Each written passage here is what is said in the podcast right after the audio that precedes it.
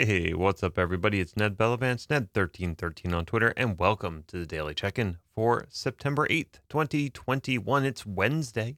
Happy Wednesday out there. Oh, Wednesday's a sometimes it's a good day. Today was a challenging day, an interesting day.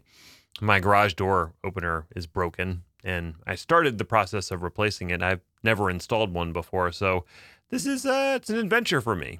So let's check in. How you doing? You got any interesting adventures going on? Uh, some some unplanned new direction that you didn't anticipate? Some new uh, project that's been foisted onto your lap by your house or or uh, another person? I, I, know that happens, and I, you know, the best thing you got to do is kind of breathe through it and think about a plan of attack. And that's that's what I did. I bought a new well, first I tried to figure out what was wrong with the old one, and then I figured out that it was probably the circuit board, and that was a relatively expensive part to replace given the age of my garage door opener. So uh, it was a little more expensive to buy a new one, but not a lot.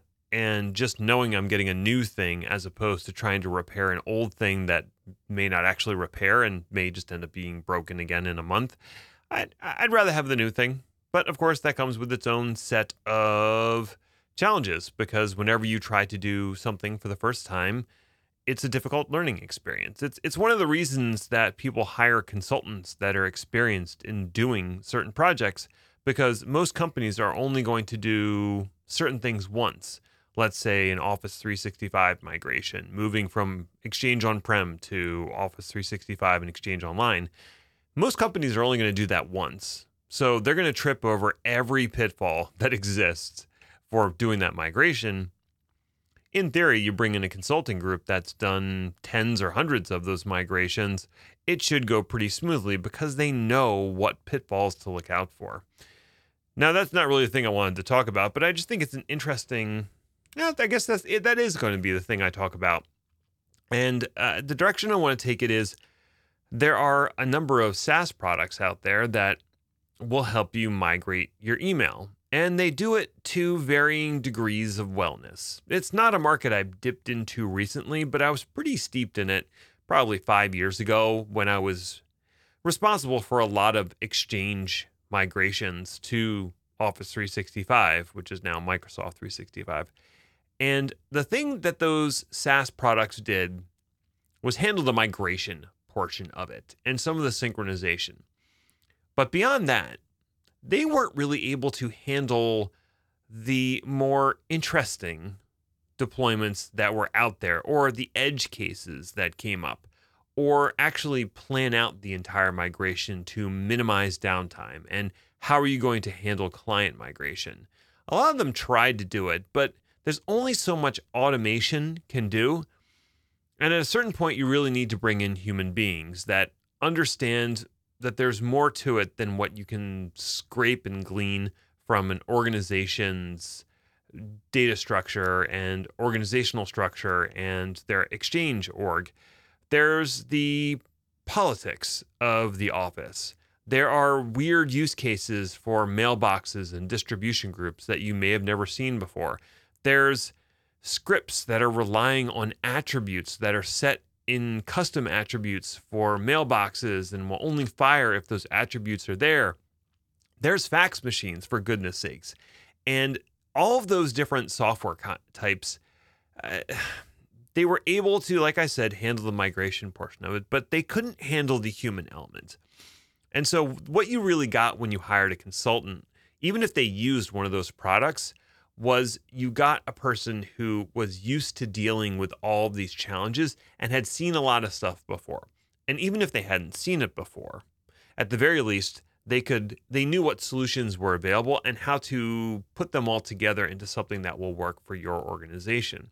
And that's really what it came down to. There were a lot of questions about synchronizing, about trust relationships, about mailboxes across domains and across forests and uh, you know, I got to say that was what kept the money rolling in was being able to do these migrations uh, in a way that was fairly seamless for the client. Now, where am I going with this? What what's my point? How does this apply to modern day? Well, there's an interesting uh, newsletter from Corey Quinn today. I think it was today that was talking about his low opinion of all of these cloud cost saving companies out there. And the things that he was pointing out were the same issues that I ran into headlong when I was doing mailbox migrations. The actual data gathering and anal- not analysis, but the initial data gathering and the easy wins. That's something that all of these cost saving companies can do. And in fact, if you wanted to do a little extra homework yourself, you could figure it out in the billing console of Azure or AWS. In fact, both of those companies snatched up one of these cost saving companies a long time ago to integrate into their billing systems because their original billing systems were arcane and confusing, and now they're only slightly less so. but that doesn't mean that they have insight into your organization and how you need to function as a company. There are politics to take into account.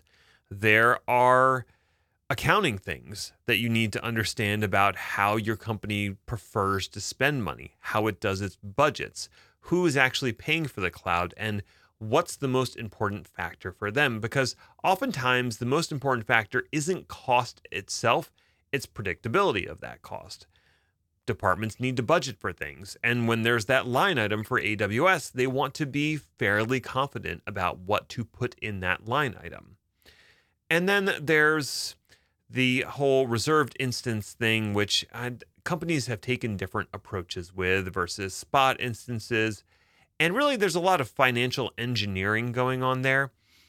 But ideally, what you're trying to do is optimize the cost of what the company's spending in the cloud and align it with their interests. So there may be applications in there that seem to be spending a lot of money, but those applications are also making a lot of money. So even if it might seem a little wasteful, the cost of optimizing is not necessarily good. It's not a good uh, approach because the app itself is making so much money. It's really all about scaling and pouring more features into the app and a lot less about trying to cut costs on it. Another thing that Corey pointed out, and this is certainly something I saw, was you may see a whole bunch of fairly idle instances but those might might represent a DR hot site. And your average software is going to look at that and say these instances are non-utilized and should be terminated. And you're going, wait, that's my DR site. I need that to be available at uh, the drop of a hat. So I I think what we often see is with any difficult problem to solve, whether it's cost, whether it's migration, whether it's disaster recovery. That's another area that I did a lot of work in. And there's a ton of products out there that will help you do the mechanics of disaster recovery. But there's so much more to proper disaster recovery beyond just the technology and the mechanics of it. Again, there's politics, there's process, there's procedure, there's prioritization there's grouping of applications and dependencies. There's so much more to understand that software just can't. Well, it's not that it can't, it's just not worthwhile investing the money in the software when you have people who are capable of working with the software and getting you the result you actually need.